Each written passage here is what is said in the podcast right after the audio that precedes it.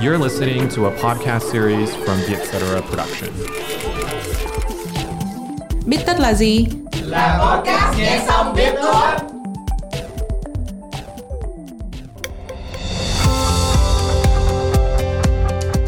Các bạn 18, 19 tuổi học rất là nhanh. Chọn học lên cao nữa hay là đi làm? Cái việc học nó đâu chốt lại ở khi mình tốt nghiệp đại học và mình đi làm đâu. Đi khám phá thế giới và độc lập hơn. Khả năng của mình đến đâu và mình thích cái nhóm ngành nào? Khả năng tài chính của bản thân của gia đình. Các bạn trẻ đừng có bỏ qua bất cứ một cái nguồn thông tin nào từ những người đi trước. Nó là một cái khoản đầu tư nó rất là lớn nhưng mà nó sẽ là một cái khoản đầu tư có ích và có ý nghĩa. Nên đừng có quá stress đừng có quá lo lắng nhiều về cái quyết định ở đây.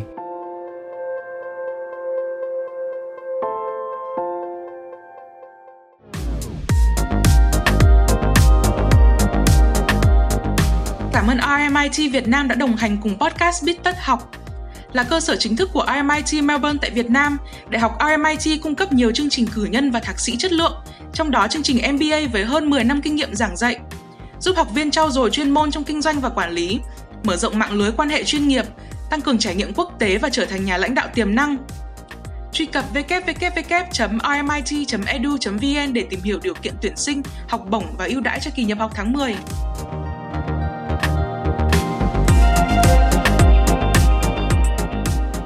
Chào mừng mọi người đến với Biết Tất Học. Biết Tất Học là podcast chia sẻ các câu chuyện xoay quanh việc học. Mình là Thanh Thảo, hiện đang làm Account Manager tại Vietcetera. Hôm nay cùng với mình có anh Luận. À, chào mọi người mình là Luận. Mình hiện tại đang là Social Media Manager tại Vietcetera. Và trong tập ngày hôm nay thì tụi mình sẽ nói về một chủ đề đó là chọn trường cụ thể hơn thì đó sẽ là chọn trường sau khi mà bạn đã tốt nghiệp cấp 3 bởi vì hiện tại thì đã là thời điểm mà các bạn bắt đầu có kết quả cái điểm thi của kỳ thi quốc gia của mình rồi. Thì tuy nhiên thì các bạn vẫn đang phải đứng trước rất là nhiều lựa chọn um, lựa chọn trường nào lựa chọn ngành nào. Và thậm chí là có nhiều bạn sẽ lựa chọn cái sẽ phải đứng trước những lựa chọn như là đi ra nước ngoài học hay là xin học bổng giống như là thảo hồi trước đúng không thảo? Dạ đúng rồi.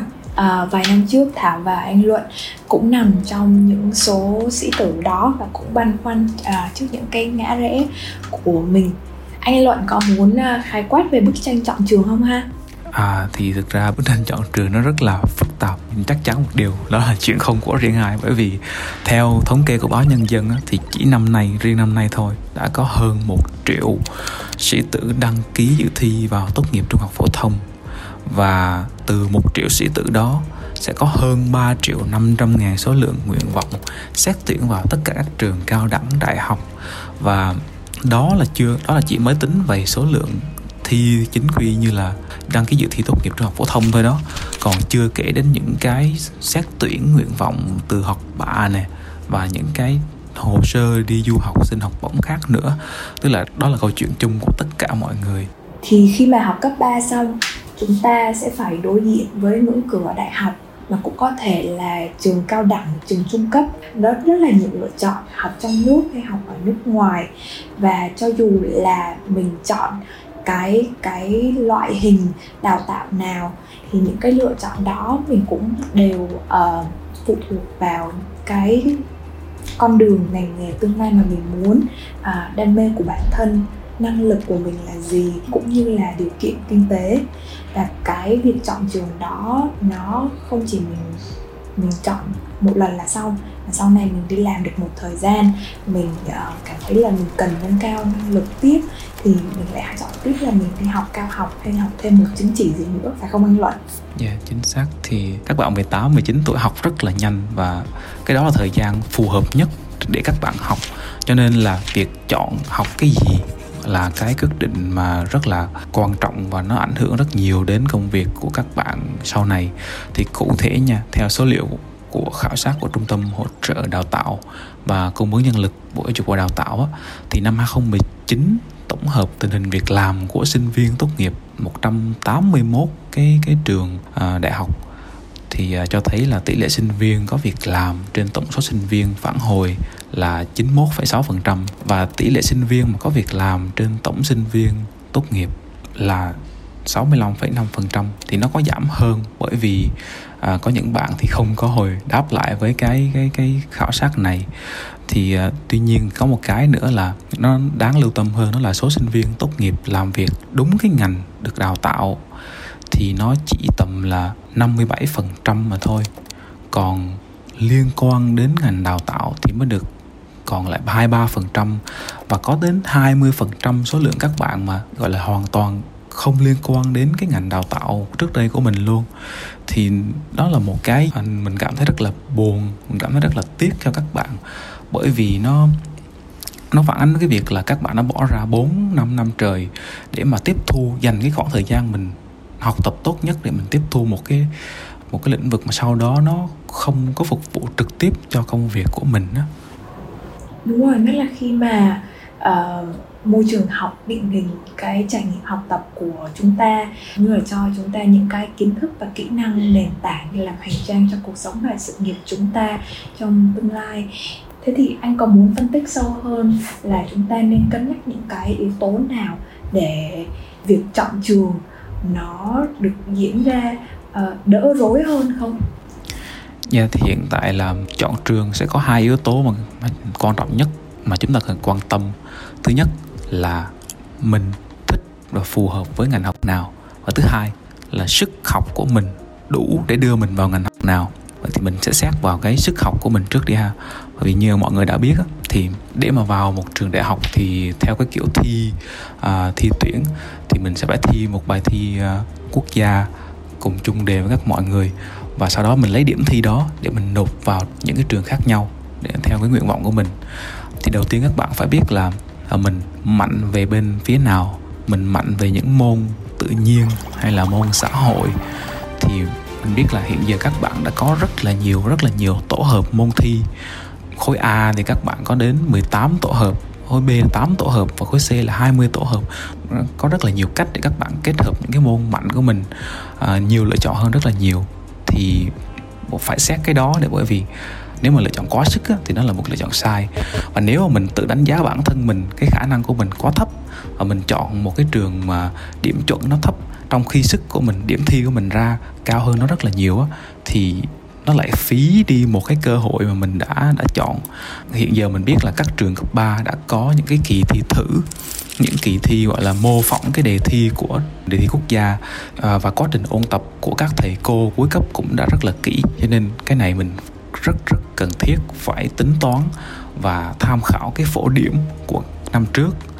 À, thì đó là về phần khả năng của mình đưa mình được đến vào cái trường nào vào ngành nào.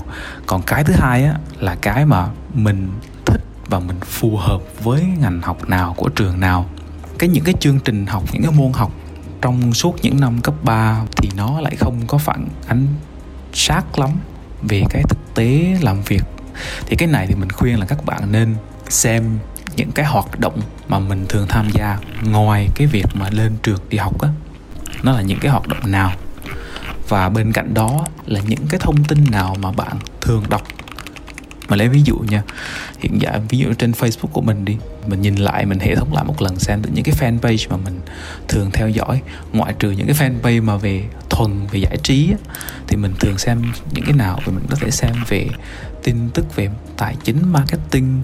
Mình thường xem những cái page về agent cuộc sống agency. Mình thường xem những cái về quảng cáo. Thì rõ ràng mình đang có một cái xu hướng và mình đang có những cái niềm yêu thích đối với cái nhóm ngành nghề đó. À, đó là một là cái mình thích cái gì? Cái tiếp theo nữa là mình nên hỏi mọi người xung quanh những cái người nào mà thực sự quen biết mình nha. Mình mình hỏi thử xem là người ta nhận xét về mình mình mạnh ở điểm gì.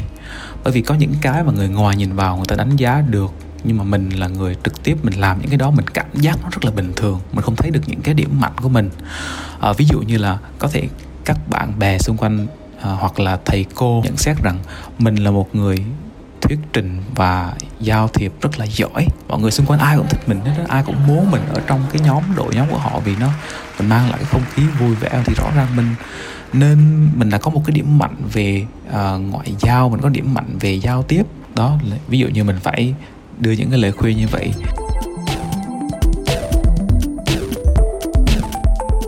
Không biết là bên thảo thì lúc mà chọn một cái trường để mà đi du học á, thì có dựa lên cái việc sở thích của mình không? Hay là mình sẽ chú trọng những cái khác hả? Những cái yếu tố nào khác? Có chứ anh đi học ở đâu thì cũng phải xem xem là uh, ngành nghề mình muốn làm trong tương lai là gì và sức học khả năng của mình đến đâu. Nhưng mà chỉ có một chỗ khác biệt ở chỗ là theo em thấy những trường ở Việt Nam họ, họ sẽ chia theo trường kinh tế trường uh, ngoại thương trường bách khoa thì ở bên nước ngoài nó sẽ là những ngôi trường nghiên cứu lớn.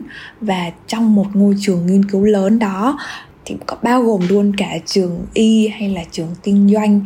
Cho nên nó không chỉ là đơn giản là việc à em sẽ muốn đi theo ngành ngoại giao hay là à em sẽ muốn làm bác sĩ nên em sẽ thi vô trường y. Nó nó có nhiều yếu tố hơn một chút mà em phải cân nhắc. Ồ, vậy thì cái môi trường của người ta nó sẽ nó sẽ cực kỳ năng động và nó sẽ rất là rất là thú vị để mà tìm gặp những cái người học về những cái chuyên ngành khác ở ngay trong trường của mình ha? Dạ đúng rồi.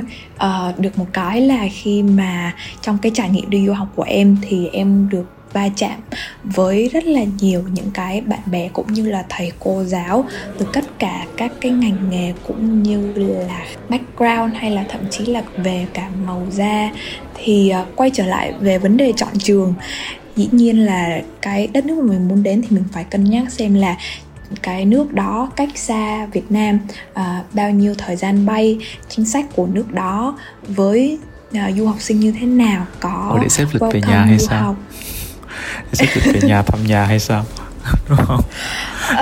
Nếu mà xa có một... vé đắt quá thì thôi à hay là sao? Uh, cũng có một phần là nếu mà gần nhà hơn thì có thể là tiện về thăm nhà hơn. Nhưng nhưng mà thời điểm đó thì thì thực sự là em muốn uh, đi khám phá thế giới và độc lập hơn. Nên là em không ngại việc đi xa.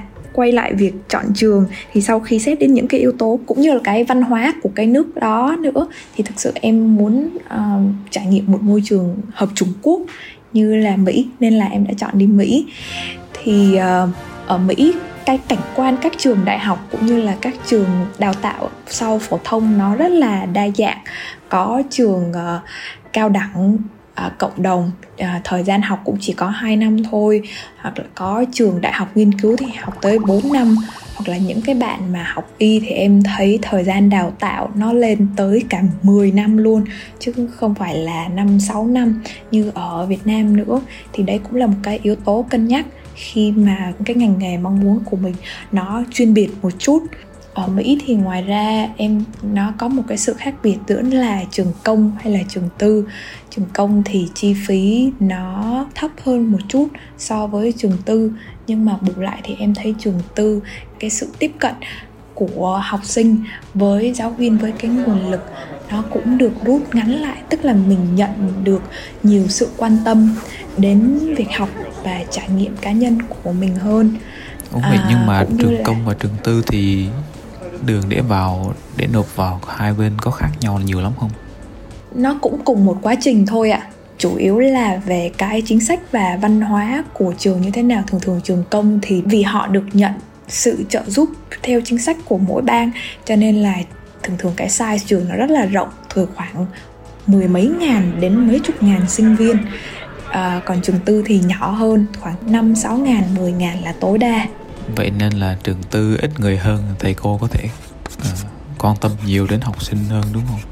Đúng rồi anh và cũng như là ngoài cái việc mình nhận được quan tâm hơn thì theo cái trải nghiệm cá nhân của em thì khi mà trường nó nhỏ hơn thì mình cũng dễ uh, có cái sự tương tác với tất cả mọi người trong trường dễ hơn cảm giác nó ấm cúng nó thân mật hơn là một ngôi trường quá rộng và không ai biết ai hết thì hồi đó là em đi học là em thân được không ấy không chỉ là bạn bè cùng học trong lớp mà với còn cả thầy cô cô bác sĩ làm ở trong clinic của trường cũng như là à, mục sư làm ở nhà nguyện của trường.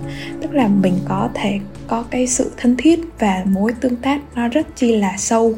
Tiếp đến một ngoài cái ngoài cái size trường ra, hoặc là trường công hay trường tư ra thì em cũng cân nhắc đến điều kiện tuyển sinh nữa. Tức là giống như anh có chia sẻ trên là sức học của mình đến đâu đó, thì em cũng phải xem, em cũng phải chia ra ba cái danh sách. Cái này là cũng như là kinh nghiệm của các anh chị đi trước, và em nghĩ là đến bây giờ vẫn cũng chia theo như vậy, là có ba danh sách là những cái trường ước mơ của mình, tức là mình sẽ phải cạnh tranh hơn so với khả năng của bản thân tỷ lệ trọi cao hơn mới được vô. Và dĩ nhiên là tỷ lệ trọi cao hơn thì sau này những cái triển vọng nghề nghiệp uh, lương ngay sau khi ra trường hay là cộng đồng cựu học sinh của trường ở các cái công ty những cái tập đoàn lớn nó cũng rộng hơn. Tiếp đến là những cái trường vừa tầm với của mình vừa với sức học của mình. Và một cái danh sách nữa là một cái danh sách trường vừa phải tức là biết chắc là điểm thi TOEFL của mình như vậy điểm học bạ của mình như vậy là mình sẽ được vô. Thì uh, em thấy uh, hồi đó em lập tổng cộng cả ba danh sách lại thì em nộp tới 10 trường.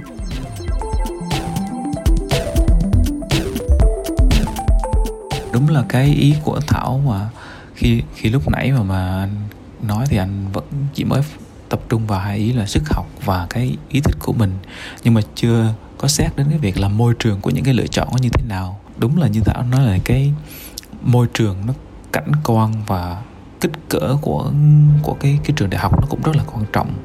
Vì đúng là mặc dù cái trường ở Việt Nam thì nó chuyên theo một cái ngành nghề nhất định, một cái nhóm ngành nghề nhất định, nhưng mà cũng vì vậy mà cái nét tính cách của cái môi trường ở trong trường đó nó cũng sẽ rất là dễ nhận biết. Thậm chí là anh còn thấy là những cái cận trẻ mình còn tạo ra những cái gọi là điển hình cái hình tượng điển hình của mỗi trường. Thì đúng là đúng lúc rồi. mà mình chọn trường mình sẽ muốn học ở một ngôi trường nào đó mà cái hình tượng sinh viên điển hình của ngôi trường đó là cái hình tượng mà mình muốn trở thành. Như là có nhiều bạn thích nghiên cứu và thích học nhiều thì các bạn có thể thích những cái hình tượng mà nó nó uyên bác hơn.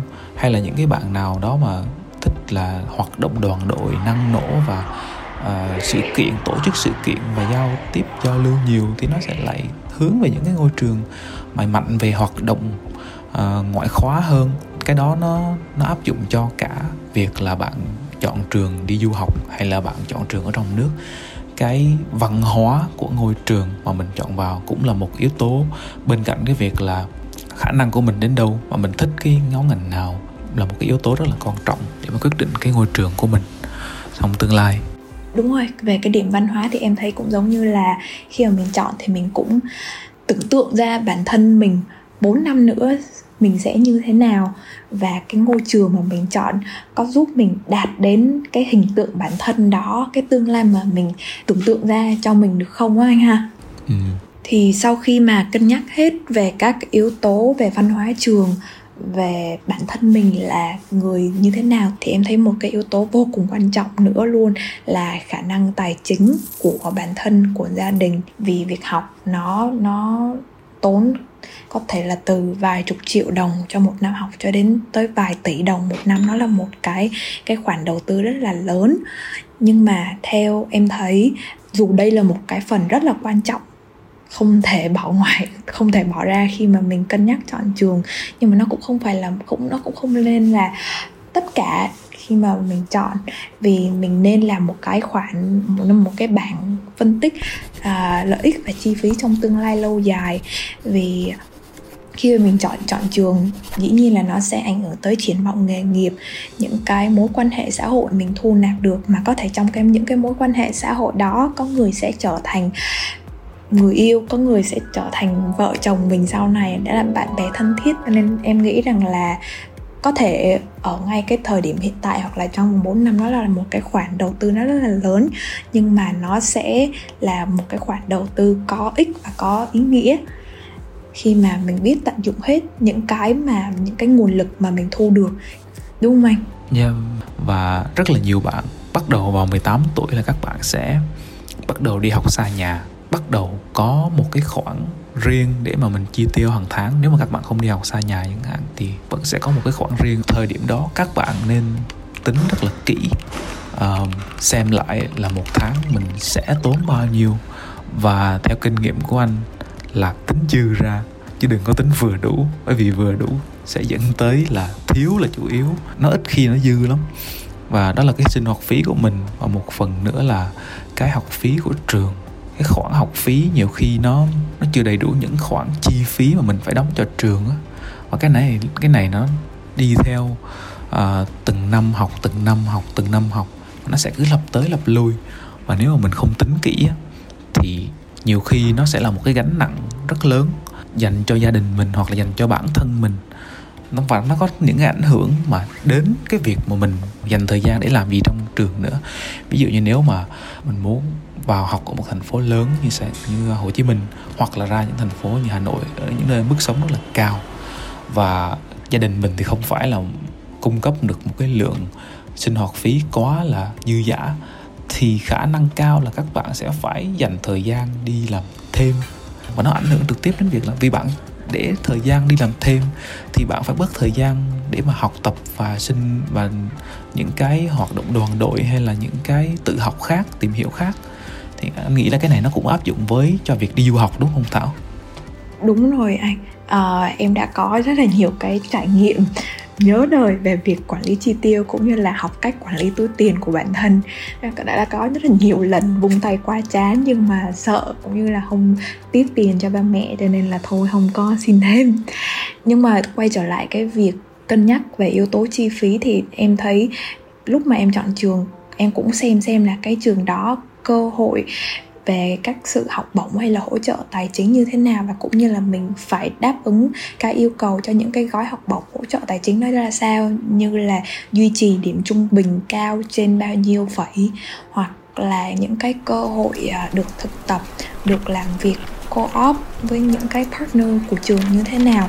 Để thứ nhất là mình vừa nó nó là một cái động lực để mình duy trì cái việc học của mình nó được chất lượng nhất và nó cũng là một cái cơ hội để mình gia tăng kinh nghiệm uh, thực tiễn đi song song với việc học lý thuyết ở trường.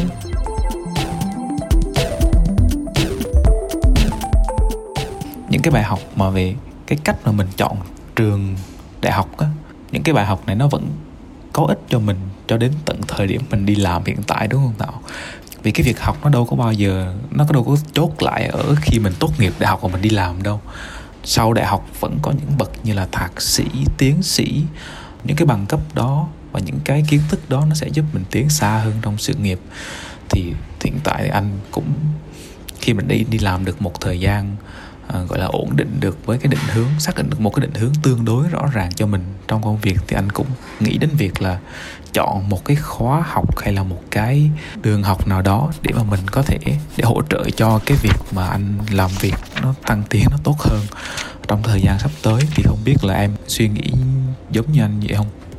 Đúng rồi. À, em cũng luôn muốn là cái việc học của mình nó được duy trì liên tục vì việc học nó không chỉ giới hạn trong kiểu 12 năm ở phổ thông và 4 năm đại học nữa là xong, mà mình sẽ luôn luôn nhận thấy là có room for improvement, có, sẽ có những cái kiến thức, có những kỹ năng mà mình thiếu và mình muốn bản thân mình giỏi hơn uh, làm công việc của mình tốt hơn thì mình sẽ phải luôn luôn tiếp tục trau dồi những cái kỹ năng và mở rộng mối quan hệ. Thì ví dụ như là tại trường uh, đại học ờ, uh, RMIT trường đại học quốc tế RMIT có chương trình học quản trị kinh doanh thì em thấy ở trường có tập trung đào tạo về công nghệ và đổi mới cũng như là kỹ năng lãnh đạo là hai cái chuyên môn sâu rất là đáp ứng những cái nhu cầu bây giờ cũng như là có những cái học qua các dự án với các doanh nghiệp lớn như là uh, Capital hay là KPMG nó cũng rất là thực tiễn và hữu ích trong cái việc phát triển nghề nghiệp của mình sau khi chia sẻ những cái quá trình chọn trường của anh Luận và Thảo thì anh Luận thấy là mình có muốn làm gì khác đi nếu mà mình được làm lại không? Ở thời điểm hiện tại khi mà anh chia sẻ những cái kinh nghiệm, những cái thông tin và những cái bước để mà chọn trường, thì ở góc nhìn là mình đã là người trải qua, mình nhìn thấy những cái kết quả sau khi mình đưa ra quyết định. Nếu mà anh có thể đưa ra quyết định mà tốt hơn không á, với những cái thông tin này không, thì anh nghĩ là có, anh nghĩ là anh có thể đưa ra những quyết định tốt hơn nếu mà anh đã được trang bị những cái kiến thức hay là những cái thông tin đầy đủ như vậy. Tuy nhiên mà nếu hỏi anh là anh có cảm thấy tiếc nuối vì mình không có được những thông tin này không á anh sẽ khẳng định là anh không quá tiếc nuối về cái quyết định của mình trước đây.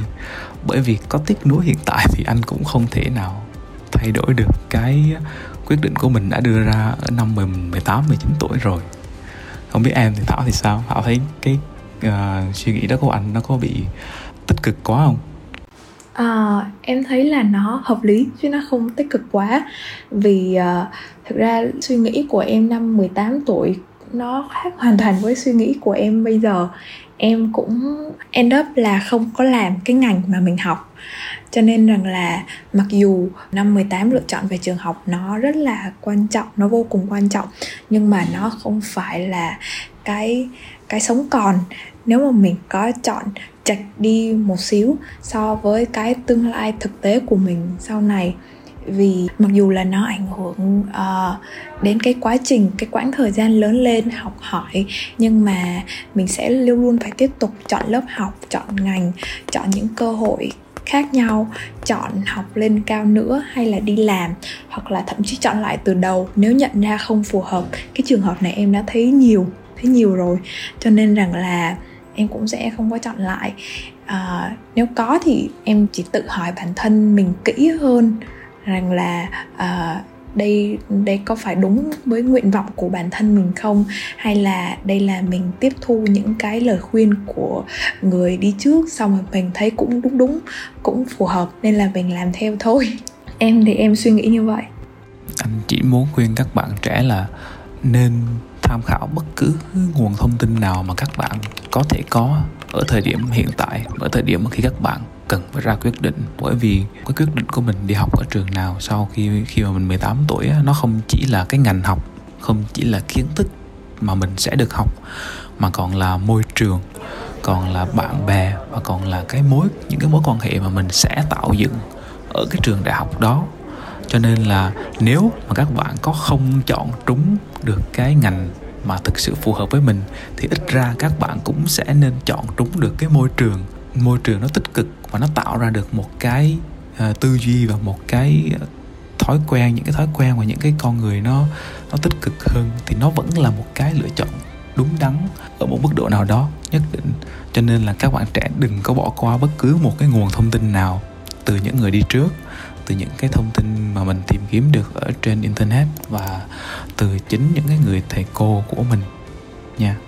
Em nghĩ là em cũng nên nhấn mạnh là mình cũng nên cân nhắc kỹ lại cái điều kiện cái nguồn lực uh, cái sức học của mình để cho cái kết quả của việc chọn đó nó là một trải nghiệm đáng nhớ trải nghiệm để cho mình enjoy chứ không nên là một cái thứ mà mình mà nó là gánh nặng nó nó là áp lực đối với mình cũng như là gia đình thì em chốt lại nếu mà em được chọn lại hay là em cũng nghĩ là nó cũng sẽ uh, phù hợp với các bạn bây giờ là mình cứ cân nhắc những cái yếu tố ưu tiên hàng đầu à, mình tập trung vào mục tiêu của bản thân và cuối cùng là tận hưởng cái khoảng thời gian ít ỏi so với một cái quãng đường phát triển sự nghiệp rất là dài này để được khám phá bản thân và thế giới đúng không anh? Yeah, chính xác.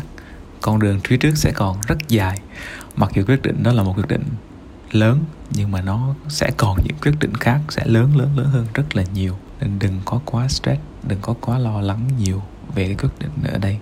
Tận dụng tất cả những cái nguồn thông tin mình có và đưa ra quyết định tốt nhất ở thời điểm đó, vậy thôi.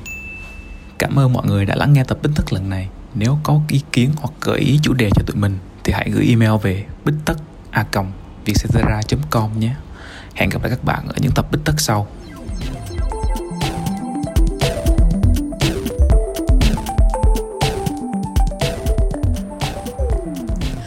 Podcast Bít Tất được thu âm tại Vietcetera Audio Room, chịu trách nhiệm sản xuất bởi Văn Nguyễn và Nhân Trương. Bên cạnh Bít Tất, hãy đón nghe những podcast khác của Vietcetera như là Cởi Mở, Have a Sip, Việt Nam Innovators, tiếng Anh, tiếng Việt và MAT nhé. Hiện nay, Vietcetera Store đã mở bán các sản phẩm trong bộ sưu tập Daily Vietcetera thiết kế bởi chính đội ngũ nhà chúng mình nhằm phục vụ cho các hoạt động thương nhật của bạn. Nếu bạn là khán giả trung thành và yêu mến nội dung của Vietcetera thì đừng bỏ qua các sản phẩm này nhé. Xem thông tin chi tiết và đặt mua các sản phẩm tại website store.vietcetera.com hoặc nhấp vào đường link ở phần mô tả để đến cửa hàng trực tuyến của Vietcetera.